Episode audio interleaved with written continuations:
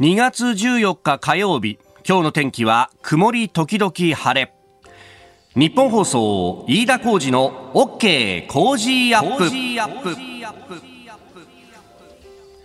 朝6時を過ぎました。おはようございます。日本放送アナウンサーの飯田浩二です。おはようございます。日本放送アナウンサーの新業一華です。日本放送飯田浩二の OK 工事アップ。この後8時まで生放送ですえー、日本放送屋上の温度計4.6度、まあ、昨日からね、もう昨日しとしとと冷たい雨が降っているなという感じ、まあ、そこからちょっとね、気温は下がってという感じになっております。はい、今日はあちょっとひんやりとした朝を迎えているということで、まあ、ちょっと今日はね、暖かくして過ごさなきゃいけないかなって感じですかね。そうですね。昨日に引き続き寒さが続くので、うん、まあ、北風もね、吹くということですから、厚手のコートですとか、とマフラーでしっかり防寒対策してお出かけください。2月14日ですですよ。まあ私のようにですね、もう子供の頃から全くこう、持てないという人間からすると、このね、寒風吹きすさぶ2月14日、この風が冷たく冷たくね、えー、身に染みるわけですよ。特に帰り道ね。はあ、え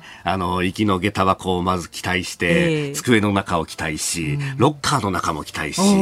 えー、全てに配線しですね。で、さらに、こう、中休みの時間に外に出てる間に何かあるかと期待し、話しかけてくれないかな、みたいな。給食の後、掃除の時間に何かあるかないかと期待し、そして放課後に何かないかと期待し、そして学校から帰る下駄箱には、ちゃんと自分の靴だけが置いてあると。そうだよな、っつって帰るっていうね。えー、えー、そんなですね、一日でございます。まあ、あの、会社入ってからはね、あの、昔は義理チョコとかこう、いろいろいただいたもんですけれども、えー、毎日新聞にこんな記事がありました。えー、職場で義理チョコ、女性の8割のバレンタインデーと。えー、調査会社のインテージというところが、まあ、意識調査を行ったということで、まあ、あのね、えー、こういう、こう、調査っていうのは、まあ、アンケート調査なんで、それが統計的にどうとかそういう話になるとまたあれなんですけど、ただやっぱ、あの、義理チョコを渡すと答えた女性は全体の8.2%にとどまったというですね。そうなんですね。えーで、えー、現在職に就いている男女それぞれに職場の義理チョコをどう思うかと尋ねた質問では、あげたくないと回答した女性が82.8%と大多数を占めた年代別に見ると、あげたくない回答比率が最も低い20代でも75.4%、えー、それ以外の年代では8割から9割を占めたというですね、まあ、あの、新型コロナ禍を機にして、まあ、関わり方をこう見直す風潮が広がった結果として、ョコを渡すという儀礼的なことをやめたりそもそも出社の機会が減ったことによってやめる理由ができたりがあると見られるというふうに分析しているそうなんですけれどもやっぱりこういうねでもこれでだって用意するのもねいろいろ負担になったりもするもんね。まあでも私あんまり義理チョコって思ったことは正直なくてなるほど。あのなんていうんですかね考え方違うかもしれないんですけどこうバレンタインデーを勝手にですね、うん、こう新業感謝で感謝祭みたいなふうに思っててこうこの日をまあ、きっかけとしてとか日頃から感謝の気持ちはもう伝えるべきですし伝えているつもりではあるんですけど、改めていつもこうありがとうございますっていう気持ちをこう伝える日だと勝手にこう思っていて、それで、まあ、チョコレートとともにっていう気持ちなので、まあ、ある意味お、お歳暮やお中元と同じような感覚かもしれないですね。だから、義理チョコっていう考え方とじゃないんですよね、個人的には。まあそう考えるとな、お歳暮やお中元だと確かに値が張るけれども、ここでやっとけばっていうのをそういうこと考えてるんじゃないそういう考えじゃないですか。ちょっとやめなさいよ。ついそういうさもしいことを考えてしまうのは、私の悪い癖ですよね。本当に。あでもね、これで人間関係が円滑になればと。いうような、あだ確かにね、それはあの、だから飯田さん戦略的に考えますよね、なんでもかんでも。なんでもかんでもそうだね。なんでその人の心の裏を読もうみたいに思うんですか、それ、なんか純粋に受け取ってくれればいいじゃないですか、気持ちを。なんでそのチョコレートあげたことによって、こいつはさてはみたいな、なんかその裏側をさ、読むんですかね。読んでる、読んでるつもりもないんだけど、自分が多分ね、あの、せこいから。費用対効果とか考えちゃうから。費用対効果そういうこと考えちゃいけないんだよな。この人はきっとこういうことをしてくれるに違いないみたいな。考えてないですかね、そんなこと。でこういうことを考えるから、はい、モテねえんだなっていうのね。結論が出ましたね、ここに。なんかね、ああ、俺の、俺の人生っていうのは、そこで失敗してたんだなっていうのね。それをゲソなのでは。この5分間でいろいろ反省しました。反省しました。そんな。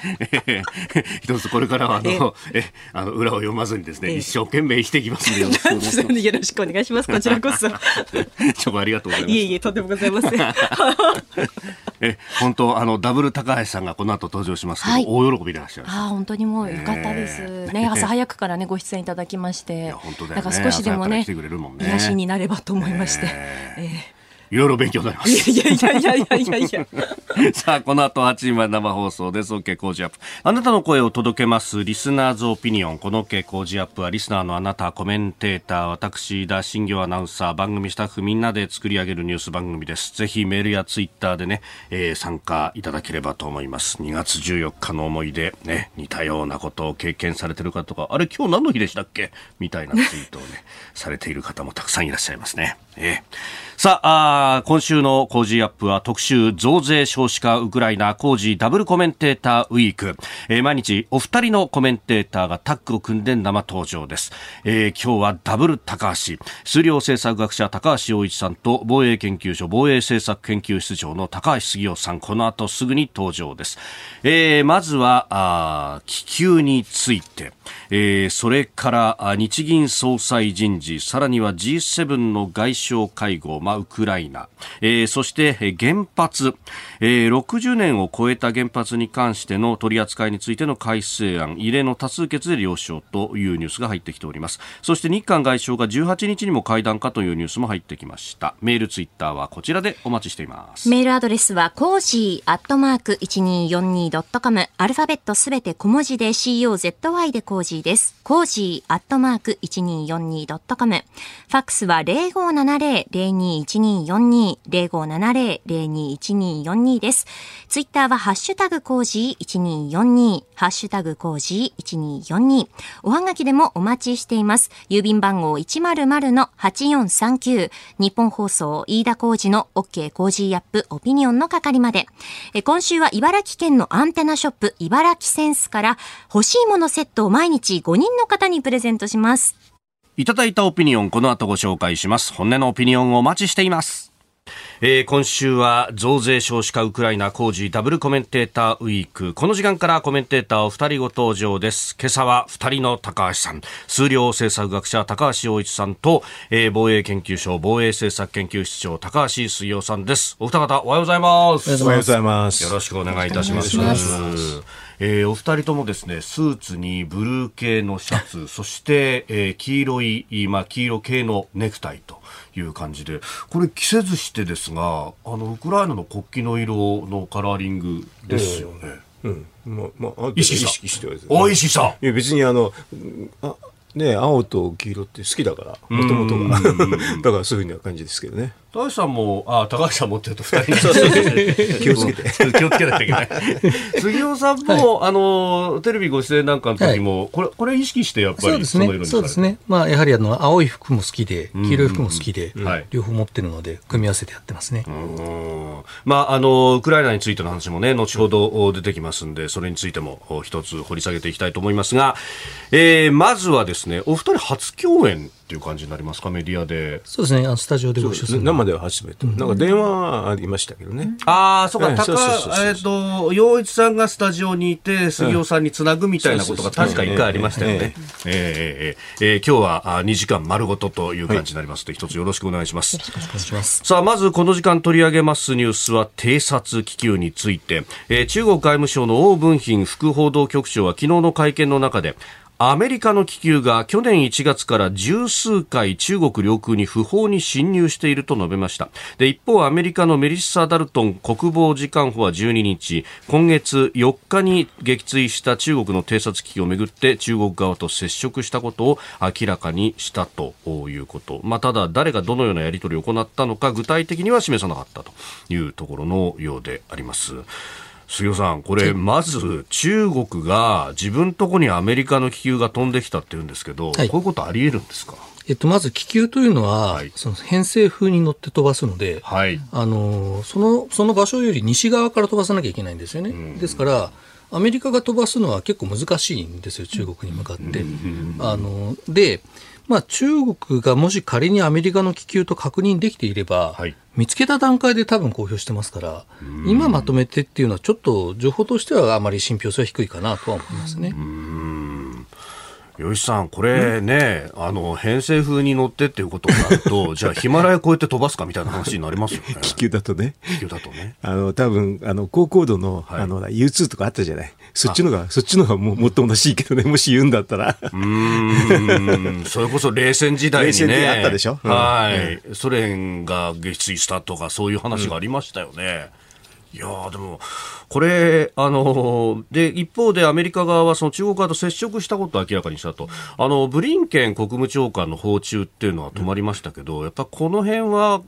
吉さん、接触はしとかなきゃいけないというところあるんですかね？接触はね、あの、一応ね、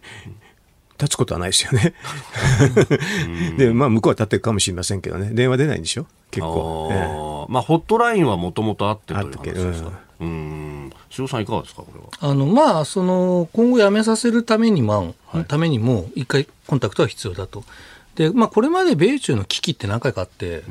その例えば2001年にその、はい、まあ、哨戒機の EP3 という機体が南シナ海で中国戦闘機と接触した事件があったし、はい、あと、まあ、2013年ですけれども、その中国のサイバー攻撃でアメリカ企業の秘密が盗み出されていた事件とかあったんですけど、まず2001年の時は、もう今と同じように全く中国が電話取らなかったんですよね。っていうのは、あの電話取る担当からすると、どう答えればいいかわからないので、その上の指示がない限り取れないんですよ。うん、怖いですから。で、はい、あのなので、米中のホットラインっていうのは一番きついな時には機能しないっていうのがあるんですよ。で、えっと、2013年の時は、オバマ大統領が習近平主席に、もうサイバー攻撃をやめろということを非常に強く要求して、その後サイバー攻撃が減ってんですよね、実際。なので、えっと、どこかのタイミングでちゃんとそういうことを申し入れようという意図が多分アメリカにはある。ただし、えっと、アメリカも危機やってるじゃないかってこう反論したということは、はい、まあ、2013年のような形で、まあ、これから先、こうクールダウンしていくって可能性はちょっと低いんではないかなというふうに今思いますね。うん。もうなんか連日これ撃墜のニュースが入ってくるんですけれどもこれここへ来てここれだけ見つかるようになったっていうのは何か変化あったんですか？あのおそらくレーダーのモードを切り替えたんだと思いますね。そのレーダーって映ってるものを全部表示するのではなくて、はいその例えば鳥の群れとか雲とかも映しちゃいますからあの映さないものがあるんですよ。ソフトの設定で。で気球みたいな動かないものは脅威ではないので映さなかったんだと思うんですよね。今までは。はい。でその設定を変えて映ってるものを全部表示するようにして対処するようにした結果いっぱい見つかるようになったとだから前から飛んでた可能性って結構ありますね。おで、これをもう撃墜するぞと見つかったらと、これ方針も変わったってことなんですか？そうだと思います。あの、まあ、ただし、その領空っていうのは領海と違って通り過ぎちゃいけないんですよね。あの、で領空に入ってきたらそれは領空侵犯なので、はい。まあ、いろいろな条件が満たされてれ満たされれば撃墜しても完全に合法である。まして無人であるわけですから、でまあ、そういう意味で方針をまあ変えたというか明確化したってことだと思いますね。あうん、今言ったその入っちゃいけないというルール、はい、あの海の場合は無害通行権というものがあって、まあ、あの、沿岸国に危害を加えないということであれば、仮に軍艦とかそういう、こう、公船であっても、入ることは入って、こう通過することはできるというルールになってるけれども、はい、空にはそれがないそうですね、空はもう領土と同じですね、基本的に。ですから、えっと、入りたければ事前に了承を得る。必要がある、民間機の場合は必ずそうしてますから。はい。で、今回の場合は、この気球とされるものですけれども、まあ、そういうこう、何か我々はこういうものですよっていうような自己紹介的な電波とかを出してなかったとそうですね。で、あの、バレて、え改バレて、あの、初めて、これは民間の気球だと言ったと。でもその民間って誰なのか 全くわからないわけで、あの、まあそういう意味では、こう、非常に怪しいってことですよね。吉さん、これ、中国、あの、いや、俺たち知らないよって否定するのかと思ったら、俺たちのだけど民間なんだっていう否定の仕方をしましたよね。だから民間って誰っていうことでしょ？ちょっとその中国に民間ってどこまであんのっていうことでしょ？うーん。厳密には民間ってなかなかないんですよね。中国はね。その民間と、まあ、プライベートカンパニーというふうに言うとなると、やっぱりそこは共産党の組織とか入ってるとそうじゃないだろうってことになるで基本的にだって株式会社みんな共産党のあ組織っていうか委員会作れって言われてるから、だから民間って純粋に言いにくいんですよね、本当はね。うーん。あまあこれあのつまんない話だけどね、み民間会社と思ってる時案外そうじゃないっていうのがよくありますよね。まあ、あのこのところのね、えー去年あたりからの IT 企業への締め付けなんていうのも、やっぱりこう自由にやってるように見せて、いざという時はグッとなるっていう。そうだって会社の中に共産党の委員会の組織作れって言われたらね、これが民間っていうのは普通のあの西側諸国の定義から思ったら民間じゃないですよ。で だってその株式株主総会で上に立つわけでしょ、そういうのが。うんその場合って、その経済学的な視点からすると、経営者って誰になるんですか、だからもうもう株主がいないからもっと上の人だから共産党委員会になっちゃってだって中国そもそもが全てが共産党のあれじゃない組織じゃないですか。軍隊もそうでしょ。あー。だから一番、憲憲法の上に共産党があるんだから。そうだよ。だから、そういうそういう国のところでね、純粋な民間っていうのはなかなか信じように、ね、信じがたいっていうかね、我々の頭の中では理解しづらいですよね。これあの杉尾さん、そのまあ、抑止論だとか戦略論で考えるときに、そうするとさっきのホットラインの話とかもそうでしたけど、意思決定権者最高のトップ以外は、はい。あのまあ、ある意味、相手にしてもどこまで決められるかわからないみたいなことになってくる、これ、相手の意図をこう見誤るとか、そういう可能性っていうのはどうなんですか、ね、まあ、十分ありますよね。で、いずれにしても本当に最高、まあ、主主席のご意向と反したことは行動できないですから、外から見ると、なんとか主席の意向を取らなきゃいけなくなるという話になるので、まあ、先ほどはだからオバマ大統領が直接言ったわけですよね。はいえー、2013年の場合は。はい、でそこで変えさせればあと全部変わるわけです。うーんまあ、そういう意味で、えっとまあ、なんだろうむ難しい相手ではありますよね。うーん結局、そこの意図をどう取ってくるか、あるいは直接会って交渉するかと、これ、コロナ禍でなかなか直接会うことができない中で、まあ、やっぱりそこをこう各国どう情報を取るかみたいなところは、不信してる部分はあるんですか、まあ、あると思いますね。で、またそこでその、えっと、そそれを逆用して中国からすると、その習近平に合わせること自体が取引材料になったりするので、その辺もこう、加減が難しい部分ではあるし、あと、習近平が何かを言ってしまうと、はいまあ仮にそれがその、まあ、情勢に合わなくなってももう変えられなくなるんですよね。そのまあ習近平ではなくて毛沢東ですけどあの一人っ子政策がそうじゃないですか。あのそういう意味でのやっぱり中国自身も難しいっていうところだと思いますねそれは。まあ、いずれにせよこうそういう国が目の前にあってそこともお見ていかなきゃならないっていうのは、まあ、日本のある意味吉さん宿命みたいなもんなんですかね。そうですね。あの、安倍さんこだ、回顧、回顧録で、はいあの、習近平の話を書いてあるから、ええなんかでみんな興味持ってるんでしょ。習近平の話だからね。うーんリアリストであるというようなね評価言っちゃっていいのかなと思いましたけどね。だって、あれでしょ、もしがアメリカ人だったら、どこの党に入るなんて話をしちゃったわけだよね。びっくりですよね。そうですよねそうそう。ああいうのがあ逆輸入すると面白いですね、中国にね。あああれが訳されてなんてことになるとあれ訳せ、訳さして入れてくんないんじゃないかな、中国では。トップシークレッちょっとまずいでしょう。中国の中では。あれ面白いです。えーということで、まずは気球の話、まあ、そこからね、えー中国との向き合い方等々というところをお話しいただきました。えーお二方には8時までお付き合いいただきます。今日もよろしくお願いいたします。よろしくお願いします。ここが気になるプラス、えー長官各紙が入ってまいりました。昨日があ休館日だったので、週末のニュースもまとめてという感じになっています。で、えー、3紙一面トップ、トルコ・シリア地震について、まあ、発災から1週間と、えーいうことになっております。昨日13日で、えー1週間と。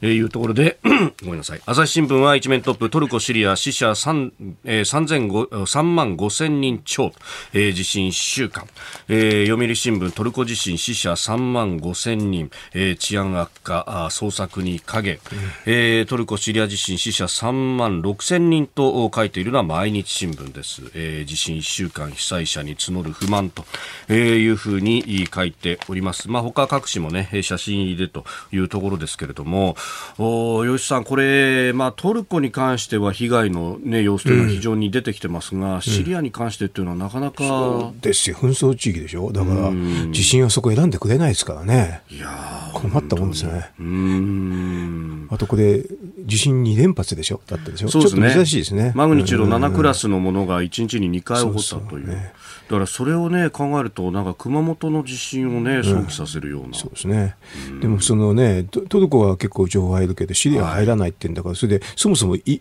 助けに行け行きにくいでしょ。う。うん、まあ、あのトルコ側からの、ね、国際的な援助物資が必要だというのは、ね、まあ、発災直後から国連の関係者などが訴えてましたけれども、やっぱここはその救助隊の安全の確保等々が必要になってくると。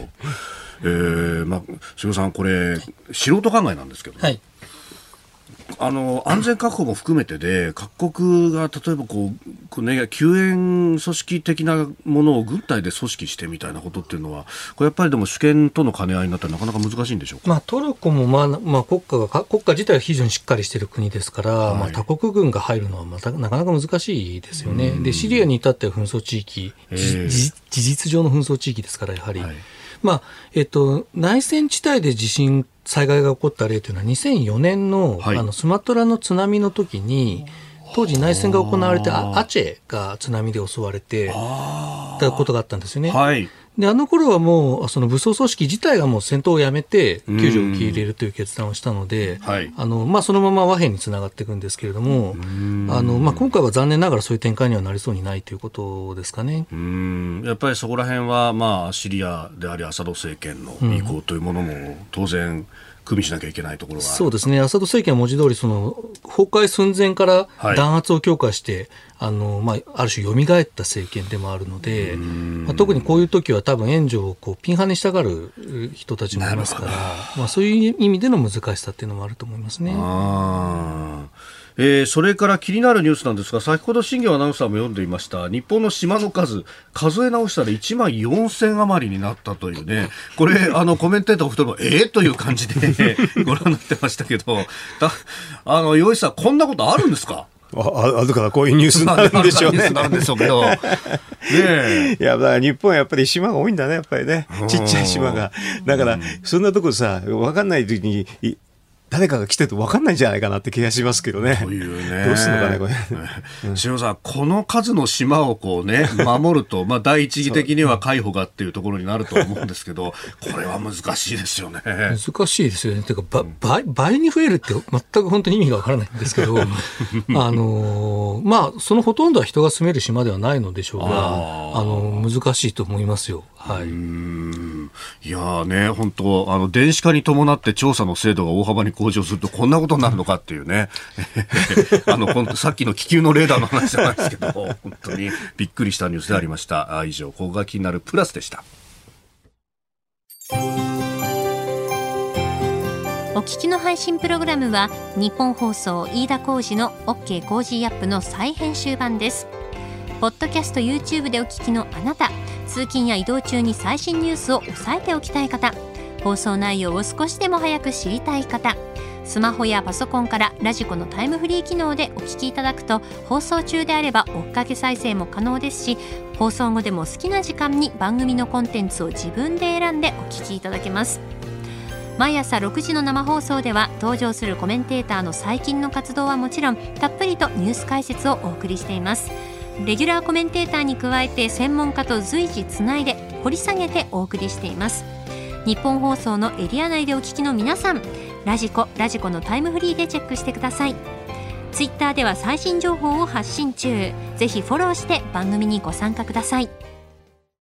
あなたと一緒にニュースを考える飯田浩二の OK 工事アップ。コメンテーターの方々と7時をまたいでニュースを掘り下げてまいります。えー、今朝はダブルコメンテーター、数量政策学者高橋洋一さんと防衛研究所防衛政策研究室長高橋杉雄さんです。お二方引き続きよろしくお願いします。よろしくお願いします。さあ、まず株と為替の値動きをお伝えしておきます。現地13日のニューヨーク株式市場ダウ平均株価は先週末と比べて376ドル66セント高い3万4245ドル93セントで取引を終えました。ハイテク銘柄中心ナスダック総合指数は173.67ポイント上がって1万1891.79でした。一方円相場1ドル132円40銭付近で取引されております、えー、インフレ指標が鈍化したと、まあ、あアメリカの消費者物価指数、えー、それがあったので、えー、買われ続伸という形になったということです。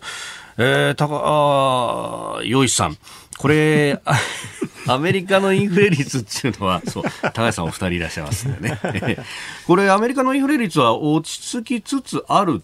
そうそうそうそうね、えー、とだから利上げしてるから、まあ、ちょっと利上げした後にちょっとラグって言ってね、はい、あの時間を置いてから変わるんですけどね、えー、まあ、あの今のところ FRB の想定内っていうか、ね、落ち着いているってことじゃないですか。うん。うん。で雇用はまだ堅調であるしという。そうそうそう。だから雇用堅調でインフレ率落ち着くっていうのは一番いい。やり方です。うん、雇用が落ちて、はい、っていうのは最悪になっちゃうわけです。うん、雇用が一番重要なんで、はい、で、今雇用の話したでしょ、えええこれ非常に金融政策と雇用が関係あるのは日本ではほとんど理解されてないんだけど、うん、この番組はいいですね。いやいやいやいやいやいやいやあの、ね、前から、あの、洋一さんにいろいろ教わっているというところもありますが、ね、えー、日本の経済について、こちらのニュースであります。日銀総裁人事、今日国会提示へ。政府は今日日銀の黒田総裁の後任に日銀元審議員で経済学者上田和夫氏を起用する人事案を国会に提示しますえー、そして副総裁お二人はあ前の金融庁長官氷見野良三氏と日銀理事の内田真一氏を起用する方針と、えー、いうことが言われております。吉さん、この人事ですけれども、うん、まあ、あのあ雨宮副総裁の名前があ1週間ほど前にこう上がって、うん。うん。で、えー、急転直下それではないところが金曜日に報じられたという形になりましたが、うん、この上田さんという方の人事はどうご覧になりますか、人もういろいろね、私ね、こうコメントすごくね、求められるんだけど、でね、でもはっきり言えば、うん、日銀って政府の子会社ですから、うんうん、子会社の人事、そんなに重要かって、まず言って、まずそこで一発かましてんですよ。みんながマスコミとガクって来てね、えー、えーって、これじゃ記事になんねえなっていう感じにわざさせてるんだけど、わざとさせてるだって、親会社の社長が重要なんだって、子会社の社長なんて、その意に沿う人しかやりようがないでしょうと。というのが基本なの。これ本当なんですよ。だから、要するに日銀総裁を選ぶときに、親会社の方針を理解してて、その執行をきちんとできる人って、そういう基準しかないんですよ。だから、これね、うん、あのー、ね、えー、かなりこうびっくりする発言にも見えるんですが、まあ、かつて、その、黒田総裁になるかならないかの頃に、日銀の独立性っていう話の中で、うん、この手段の独立と目的の独立みたいな話がありましたよね。だから目的の方っていうのは政府と、まあ、あの一体にならないとこれはあのいけないというようなそういうニュアンスですかね。素晴らしい、うん、あのこういうのはね安倍さんの回顧録にもきちんと書いてあるんで、え皆さんお読みになってください、ちゃんと総理も理解してんですから、それでねだからそそだからじゃあ手段独立性ってどういう意味かっていうと子会社が、日々のオペレーションは日々のね、はい、あのオペレーションについては親会社から指示を受けないって、そういう意味なんですよ。うん。でもう箸の上げ下げまで指示を受けない。毎日す毎日するのが面倒くさいから子会社の社長してるでしょ。うん。そそのくらいの話なのにどうしてこんないろんなこと言うんですかねと、で人となり言うんだったら、それは上田さんっていうのは、はい、あの東大の数学科出て、私の先輩ですよ。おおなるほど。それであとね、それから経済学部の学士入学したんで、それ私も全く同じですよ。おでね、数学やってて学士入学する人っていうのはどういうのかっていうとね、はい数学っていうのはね、あの世界の天才と、あと過去の天才を相手しなきゃいけないわけ。そうするとそれについてね、多少限界があると思うと、他にぴょっと変わるんですよ。私もそうだったけど。そういう意味でリアリストなんですよ。ああ、でねそういう意味でリアリスト。うんで全然ね、そうじゃなくてね、もう全くそこに突っ走っちゃって、霞食って生きてるやつで廃人になったやつはたくさんいるんですけどね、そういう方じゃないの。すんごいリアリスト。うん突き詰めるとそういう世界なんですね、数学の世界っていうのは。だからすごいリアリストです。だから、リアリストだから、ちゃんと指示従うと思いますよ。なるほど親会社の指示を従う人だと思いますよ。今の洋一さんの話、杉尾さん、聞いてていかがですか？いや、その過去の天才を相手にしなきゃいけないっていうのはすごく辛いきついですよ。だって過去の何百年解けない問題に挑むんですから、今の天才なんか目でもないですよ。過去の天才と勝負しなきゃいけないんだ。これでも過去の天才とっていう意味で言うと、そう戦略論とかもそれこそクラウゼビッツを引いたりとか、そういうところはやっぱ同じようなところあるんじゃないですか？そんなことないまあそうですね。ただ、こう、いろんなものが変わってきてるんで、あそーの、なんていうんだろうか、その、まだ勝負できるなと思うところあるわけですよ。ただ、数学って変わらないわけじ変わゃならないいですよ。ですよね。大変ですよ。何千年の歴史のやつを、過去のやつを全部相手しなきゃいけないんだもん。なるほど。アルキメデスやアリストテレスだって相手だと。なるほど。7時またいで続きます。えー日銀の総裁人事の話から何かこう深遠な数学の話、ね、えー何百年も前の定理に挑んだりとかっていうところに話が行きましたけど。定理じゃない。問題、未解決問題、オ未解決問題。ープンプロブレムってやつ。これだからずーっと解けないやつを解かないといけないわけね。だから過去の天才相手するから、はい。あの、結構多くの人は自分が過去で一、過去から一番だと思ってのめり込むんですよ。で、大体負けて廃人になるっていうのはすごく結構多いの。なるほど、ね。本当多いの。でもだから上田さんははい早く見切ったから、ええその辺は見切りが効くんです。あとねこのこの経済やるっていうことはね、はいあの普通の社会の言葉が話せる人なんだ。数学の人は無理です。だってもう何ヶ月もあのず誰とも話さないでずっと閉じこもることよくあるもん。そうなんですそうね。。だからね、上田さんはね、すごくね、社会語が喋れるんですよ。普通の言葉社会語が喋れるうん、珍しいんですよ。うーん。私も一応喋れる方なんですね。珍しい。だか漢字わかりますよ。あはのだからね、あの、はい大蔵省の時にね、あのええ上田番店に私させられて、へえ。だって説明に行くときに数学科卒の人なんて行くと、行くのみんな嫌がるじゃない。大蔵省の普通の官僚って文化系のやつだから、嫌がるから高橋行けって言われて、私すそればっかりやらされたよ。ここはどういう計算なのみたいな、ちゃちゃちゃっとこう出たとり言われたら困るでしょ？ん で、上田さんは優しいからはい、社会語ができるから、あの、人を傷つけるようなこと言わないんですけどね。でもよく生かされたのは覚えてますよ。はあ。まあ、今回、このね、学者出身の、まあ、総裁は初めてだと。ただ、あの、海外の中央銀行では当、たり前だよ。まあ、ね、前の FRB のイエレンさんももそうだし、バーナーキもそうだし、あの、それが普通です。だから、あの、中央銀行の総裁の条件ってかん3つあってね、はい。博士号を持ってること、あと英語でちゃんとコミュニケーションできること、あともう一個は組織統率ができるって、それだけの、それだけの、そういうことだ。から日本では今まで博士号を持ってるってのはいなかったから、はい。もうみんなびっくりなんですよ。なんか話が通じないんじゃないかってな感じ。うーんなんか大学生の中に幼稚園児が入ってる感じなんですよ。あの海外行くとね、やっぱり博士号を持ってるか持ってないかってすごく大きいんです。そうなんですうんね。それでね、でも上田さんそこはバッチシでね、はいそれであのさっきちょっと言ったけど、東大の経済学部行った、ああの学士入学した後、東大の経済学部の大学院に行って、その後、M、MIT、マサチューセッツ行ってるんですよね。はいその時にはスタンレー・フィッシャーっていう人から、ええええあのところに従事してるんだけど、そのフィッシャーの、あのとこに行った人で、中央銀行の総裁ってたくさんいます。ーバーナもそうだ。ああ、うんだから、そういう意味では、上田さんとバーナンキは、はい。なんていうかな、あの、同じ先生を持ったっていう感じですよね。へえ、バーナンキさんは、それこそね、ヘリコプター弁なんていうふうに言われる、まあ、金融緩和をやった方がいいっていうのを主張していた人でありますけれども、上田さんはその辺はどうなんでしょう？違う。だからこれはね、国会の同意人事できちんと聞いた方がいいです。あの何を聞くかっていうと、はい。あのまあ、金融政策ってさっき、あのね、あの飯田さんが雇用って言ってくれたでしょ、で雇用なんですよ。雇用なんだけど、なんか上田さんはそこがはっきりしてなくて、えーとね、金融機関のためにって言ったこともあってね、今の金融政策はあの金融機関のためにならないと、それとあとね、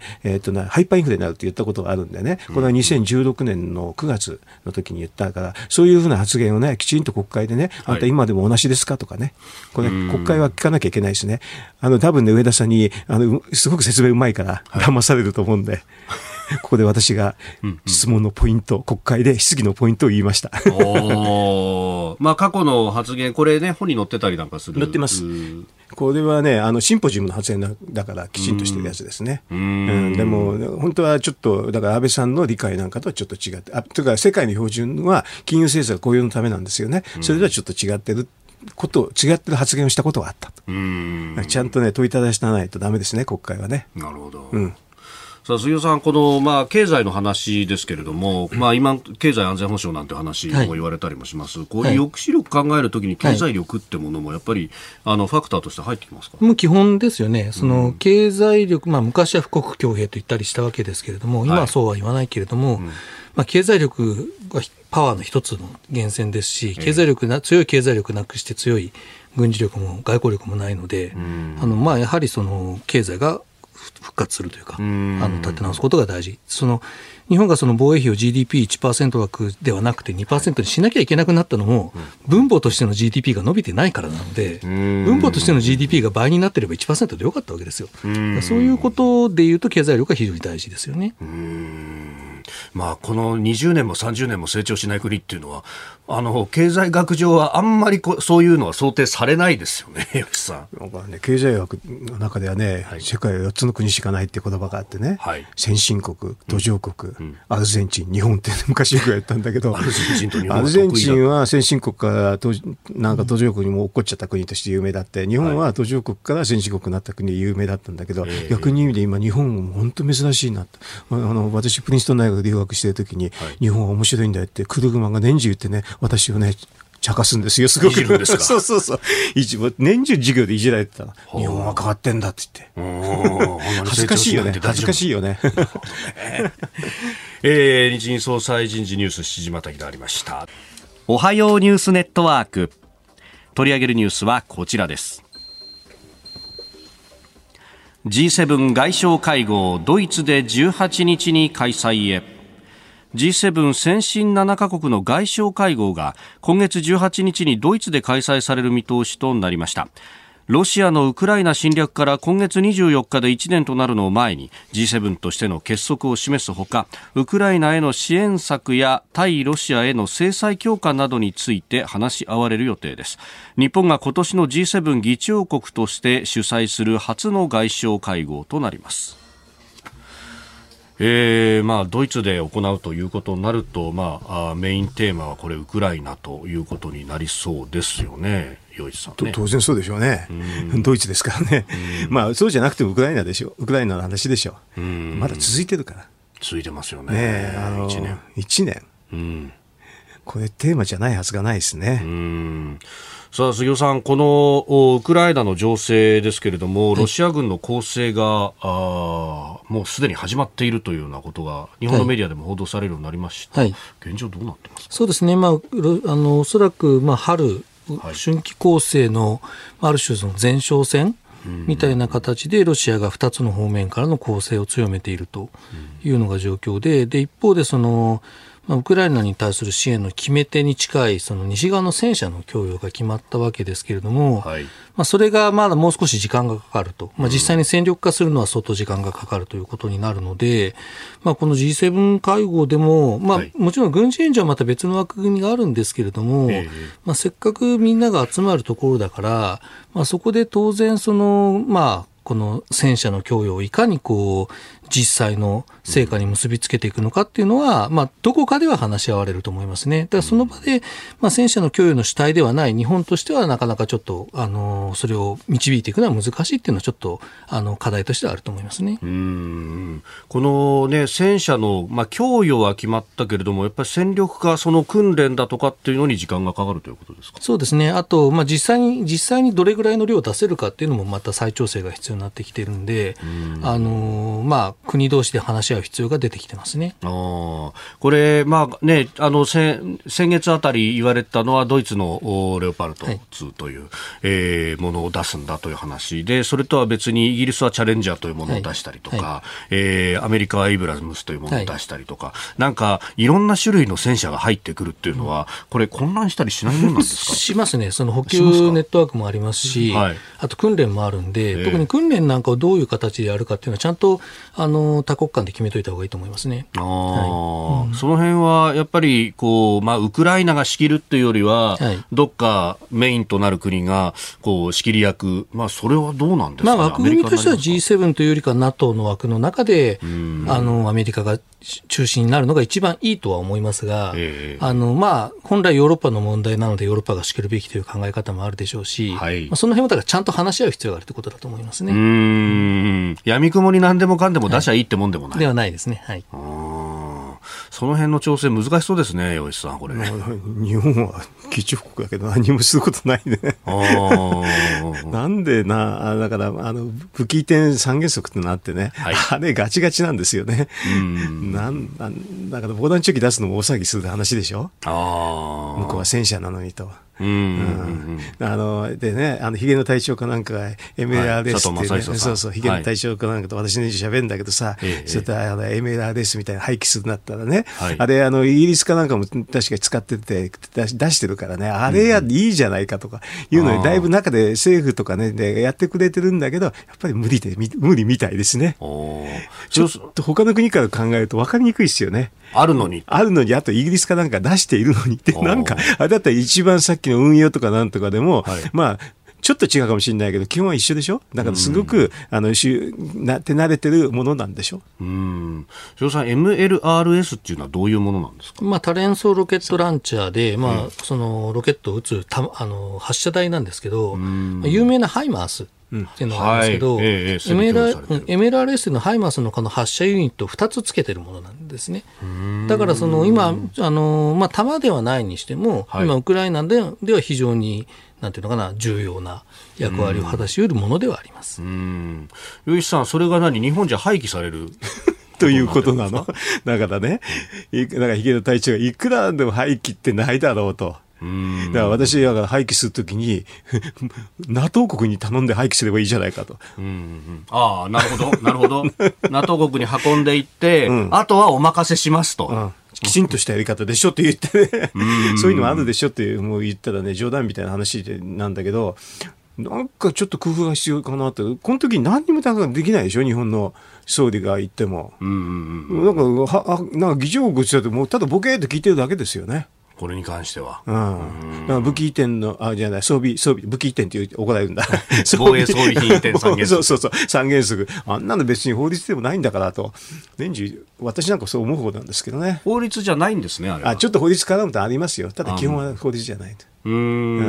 ん、え、そうすると、何、政令だとか閣議決定だとか、そういうレベル？決定レベルですよね、基本は。うん、だから、それはこの時に、だからこういう時にいろいろ貢献した方のが、いざという時に効果いいですよ、高いですよと、困った時に助けてあげないと意味がないですよ。と私は思う方なんだけど、どうもそう思わない人もいるみたいですね。うんまあなんかね、会議するんだったらもったいないなっていうのは、常識的。素人としては思うところ私も素人として思ってる。うんまあでも、まあ、基本的には、まあ当然ながらね、えー、これも内閣の方針であるとか、うん、日本政府の方針に、まあね、防衛省自衛隊は当然ながらね、杉尾さん、従わなきゃいけないですもんね、ねそうですね。まあですから、まあ政治家、政治サイドで動いて物事が変われば、うん、まあ、その通りのことはできるかもしれないっていうことで、まあ、役所でどうこうできる話ではないですね。うん。あの内閣が方針変えれば、これ、できるもんですか？私はできると思うし、だって別に、できないってことはないでしょう。何でもそうなんですけど、うん、あの、なんかちょっと手続きで変えるとか、はい、あの例えば、ね、気球がね、あの、はい、日本に来た時もどうするかっていうのも、いろんな手順化なんかで、私が自衛隊の人に話聞くと、最終的には生還するしかないってことになっちゃうんですよ。で、それ方針なんだと思うんですよ。だから、こういうふうにしてくれれば、こういうのがあればっていうのはみんな言いますよね。ええ鈴さん、その辺あの話がね、えー、ここに来たんで、気球の話ですけど、はい、これは、その、まあね、あの、能力というか、うん、まあ、あの、撃ち落とせる、撃ち落とせないみたいな話もこう、言われたり、聞かれたりすることもあると思いますが、どうお考えですか、はい。まあ、基本的にまず能力として言えば、まあ、赤外線誘導のサイドワインダーを F15 で目いっぱい上昇して撃てば、はい、まあ、当たるとは思いますね。で、あのー、まあ、あとだから枠組み的な話ですけれども、はい、あのー、まあ、大量空侵犯措置という、その領空侵犯がある物体があった時のその権限というのが自衛隊にはあって、はいだその中でまあ主権が脅かされる、国民の生命、財産が脅かされるという時でと判断された時であれば必要な措置を取ると、で大臣の発言ではその中には撃墜が含まれることもあり得るということなんで、あのまあ、まあ、それにつきますよね。で、まあ、実際にどういう時に撃墜をするのかどうかっていうのは、それはもう、あのあまり表ば表沙汰にするような話ではないので、あれですけれども、撃ち落とせないというのは間違いです。間違い。はい、でただ、自動的に撃ち落とすというのも間違いです。そこはその状況によるってことですね。非常にケースバイケースであったりとか、まあ、国際法上もこう手順を踏んではいとい。うことがありますもんね。はい。警告をしたり、栄光弾を撃ったり、翼振ったりとか、いろんなこう手続きが必要だということ。まあ、手続き必要なんだけど、日本の場合ね、ほら、自衛隊そもそもが行政組織として位置づけられてるから、これができるって書くわけね。これ、この書き方は結構難しいんですよ。うんこれしちゃいけないってことだともうちょっと裁量が多くなって、まあ普通の国際法の中ではこれをしちゃいけないっていうのが普通なんだよね。だから例えば大統領命令はいろからでもできて、それに基づいていろんなことができるんだけど、ここがちょっと、ちょっと違う。私、あのまあ行政法の観点から見るとちょっと違うのかなっていつも思ってますよね。うん、微妙だけど。まあ、この、まあね、えーできることリストがあってっていう、うんまあ、あの、ポジティブリストっていう言い方しますが、また、一般的な軍隊は、これはやっちゃいけないよと、お捕虜をこう国際法の。国際法に従うっていうのは基本、それだけね。うんだから、でそれ以外は目的のためにもう最大限尽くせというネガティブリスト方式だっていうのは言われますね。だって最大限にしなかったら戦えないでしょ、ほどほどにしろってのは無理でしょ、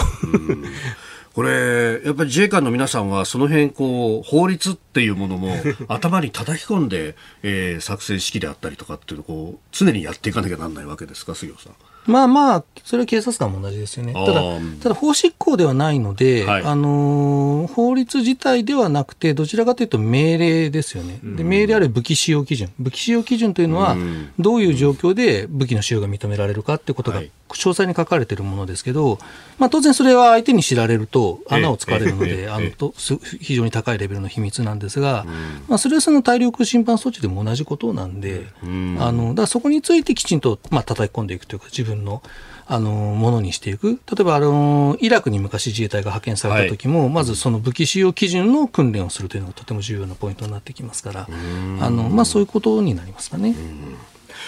えー以上、おはようニュースネットワークでした。この後のキーワードは、原発6年超改正案異例の多数決で了承。そしてスクープアップでは、日韓外相18日に会談かというニュースを取り上げます。今週は茨城県のアンテナショップ茨城センスから欲しいものセットを5人の方にプレゼントです。受付メールアドレスはコージーアットマーク 1242.com コージーアットマーク 1242.com です。さあ、ここで番組からのお知らせです。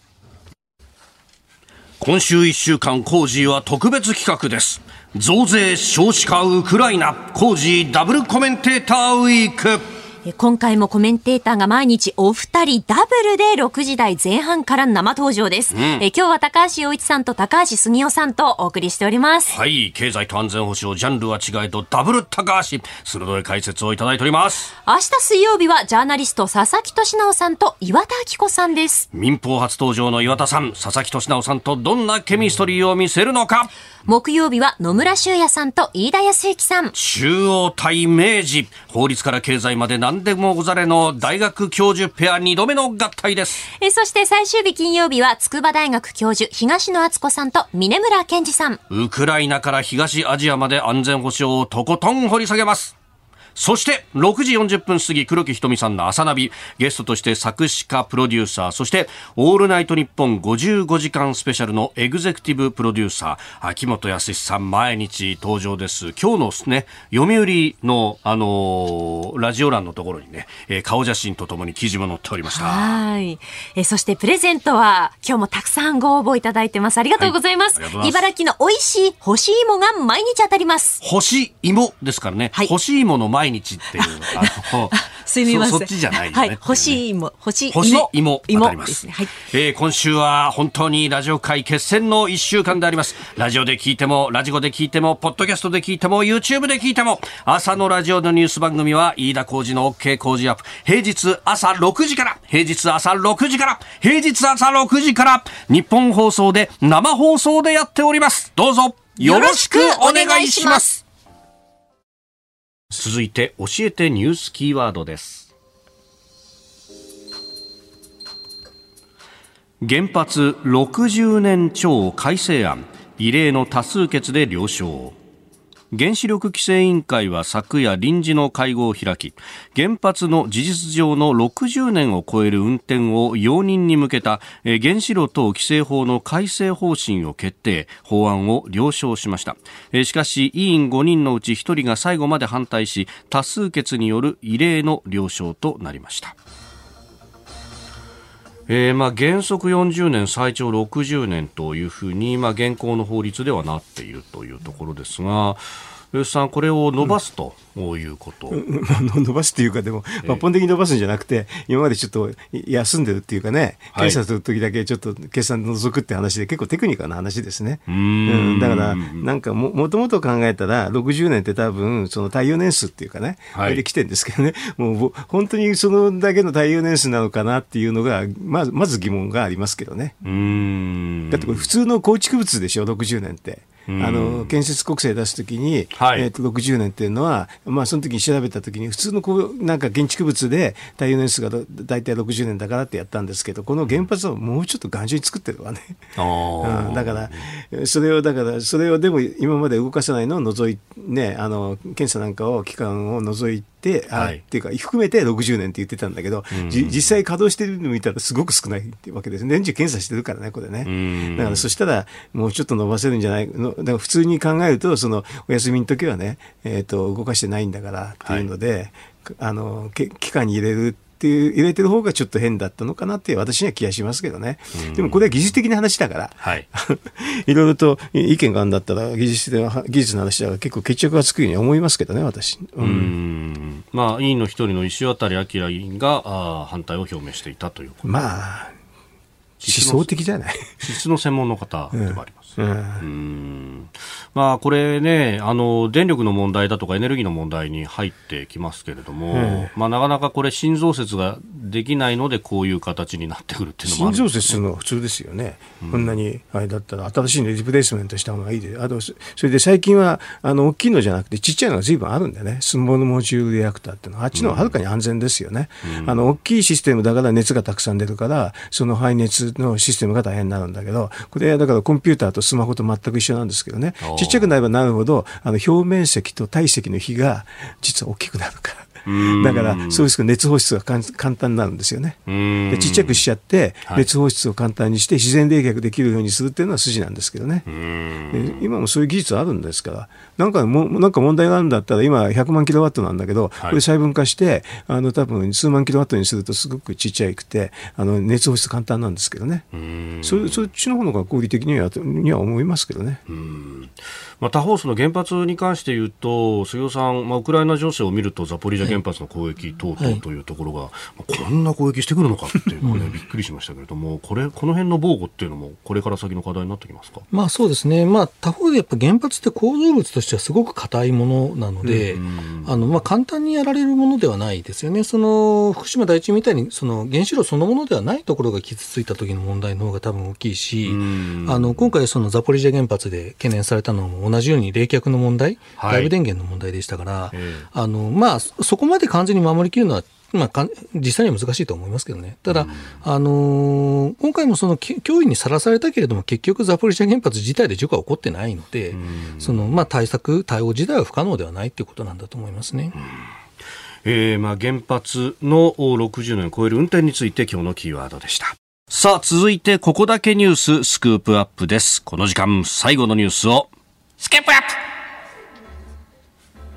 日韓外相18日に会談か林外務大臣が今月18日に韓国のパク・チン外相と会談する方向で調整していることが分かりました。旧朝鮮半島出身労働者の訴訟問題をめぐって韓国政府は先月韓国の財団が被告の日本企業の賠償を肩代わりする案を公表しました、パク・チン外相は韓国側の検討状況について説明を受け、えー日本側に求める前向きな対応に関しても意見交換するとみられております。あれ G7 も同じ日じゃんと思ったらあドイツで行われるミュンヘン安全保障会議に出席するのに合わせて行うと。だから、えー、全部ワンストップみたいな感じになるようですが、うん、さあこれ、えー、吉さん議題としてはこのね、えーまあ、いわゆる徴用工とされるところの問題だそうですが。こでまあ韓国がまあ、勝手にしちゃいけないけどね、はい、解決済みの話を勝手にやってんだから、韓国国内で全部処理してくれたら終わりで、多分日本政府はきなんか聞いて、あ、そうですかっていうから、報告を受けておしまいっていうのは基本なんですよね。でそれもまたなんか、なんでいろんなあれかな、その前向きなこうとかね、なんかいろんなことつけてくるのかなと思いますけどね、ん。なんか先に進めたければ、あ、これこういうふうにしましたって言って、韓国から日本に報告して、日本ご苦労様って言うんで、それって多分終わるんですけどね。だって、もともとぶり返ししたのが韓国でしょ？売り返したのを元にして日本になんかいろんなことを言ってくるっていうのはちょっと分かんないですね、よくね。まあ、日本政府としては昭和40年の日韓請求権協定において解決済みであるという。それはそうでしょ。いろんなのあるかもしれないけど、こうやってお金渡すから、あとなんか問題があったら韓国内でやってくださいよって話ですからね。うん,、うん。だから、まあなんかいろいろで、ななんていうかな、外交でこのギブアンテイクってすぐ言うんだけど、はい、一方的にやったものっていうのは一方的、それで韓国が一方的に処理しておしまいっていうのが普通なんですけどね。うん、そういうのでギブアンテイクみたくやると話がごちゃごちゃになっちゃいますよね。だから韓国も進めたければ、あっさりとやってね。うん、それであの次の話でた多分あれですよね。日韓の話ですと、はい、あの安全保障のとから考えるとやっぱりかかなり協力しないとね、うんうん、あなんていうかな。中国北朝鮮ロシアでしょ、はい、だから一刻も早くね、安全保障の方できちんとできるように体制を整えるっていうのが、韓国の国益にもなると思うんですけどね。まあ、その辺のね、あの、安全保障面での協力っていうものは、杉尾さん、まあ、この東アジアの情勢が厳しくなることを考えると、韓国ともある程度きちっとやっておかなきゃいけないということです、ね、そうですね、まあ、北朝鮮の核の供与はもう非常に、まあ、ほぼ異次元のものになってますから、それだけでも韓国の役割上がってますし、というか、まあ、韓国自身の問題として重要になってますし、はい、ですから、まあ、日米韓の協力が大事になっていると。でまた、台湾との関係でも、はい、例えば台湾海峡有事が起こったときに北朝鮮をしっかり抑えてなければいけないので、まあ、そういう意味でも韓国の役割、あるいは日米韓の重要性というのは増えているというところで、あのまあ、ちょうどこの時期に協力が強化したいと。はい、まあまあ、やっぱり一つのまあ問題というか障害というのは、その韓国ってその北朝鮮に対しても日本に対してもそうですけど、政権ごとに一つの合意を作ろうとするんですよね。だから前の政権の合意を継承しないことがあるので、だそこがまあ大きなまあまあ課題ということは言えるんだと思いますけどね。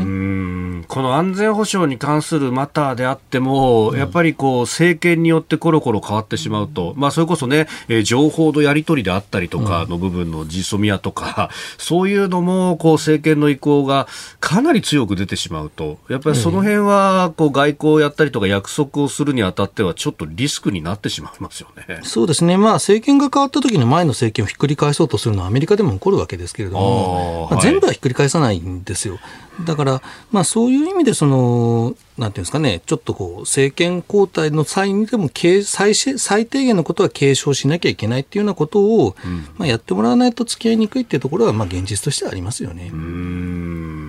で、まあね、一方で、その東アジア全体をこう見てるアメリカからすると、日間の間っていうのも、ある程度きちっとやってくれないと困るよっていうのは、まあ、昔からそれは言われることですけれども、今も続いてますか？そうですね、まあ、特に例えばあのオバマ政権の時には、はい、パク・ネ大統領と安倍総理の間をオバマ大統領自身で取り持とうとしたこともあるわけですし、まあ、その時の副大統領がバイデン大統領ですから、はい、まあ、バイデン大統領もそういうことはやりたいと思っているということではありますね。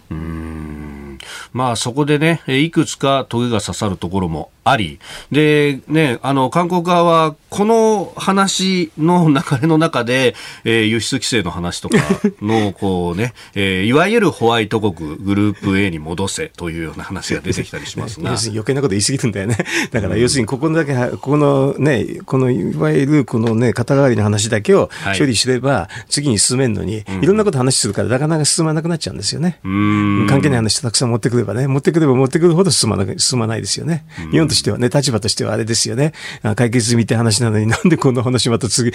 追加してくるのかって話になっちゃいますよね。まあ、防衛省自衛隊でいうと、あののレーダー照射の件だってその後何かあったかいっていうね話に、あのあの統制ぶりを見るとおいおいおいってなりますよね現場としてはね。まあそれはありますよね。現場としてもその釈然としない思いというのは残りますし、でそれまあなんていうか蓄積していくんですよ。だからその辺はこうなんていうんですかねこう割り切れないものはこちらには絶対に残ります、うん、ね、かつてはそうやって政治がこういろいろあっても軍同士っていうのは結構仲良くやってたんだってあの関係者の人らも聞いたんですけどああいうこと起こっちゃうとねっていうところはね 当然ありますもんね。そうですね。あれはもうだって中国がやったことと同じようなことですから、まあ、現当時の担当者の思いは察するにあまりありますね。えー、日韓の関係について、えー、お話をいただきました。このコーナー含めて、ポッドキャスト、YouTube、ラジコタイムフリーでも配信していきます。番組ホームページをご覧ください。あなたと一緒に作る朝のニュース番組、飯田浩二の OK コージーアップ。日本放送の放送エリア外でお聞きのあなた、そして海外でお聞きのあなた、今朝もポッドキャスト YouTube でご愛聴いただきましてありがとうございました。飯田浩司の OK コージーアップ。東京有楽町ニッポン放送で月曜日から金曜日朝6時から8時まで生放送でお送りしています。番組ホームページでは登場いただくコメンテーターのラインナップや放送内容の原稿化された記事など情報盛りだくさんです。また公式ツイッターでは平日は毎日最新情報を配信中。ぜひチェックしてみてください。そしてもう一つ飯田浩二アナウンサーが「夕刊富士」で毎週火曜日に連載中。飯田浩二の「そこまで言うか」こちらもぜひご覧になってください。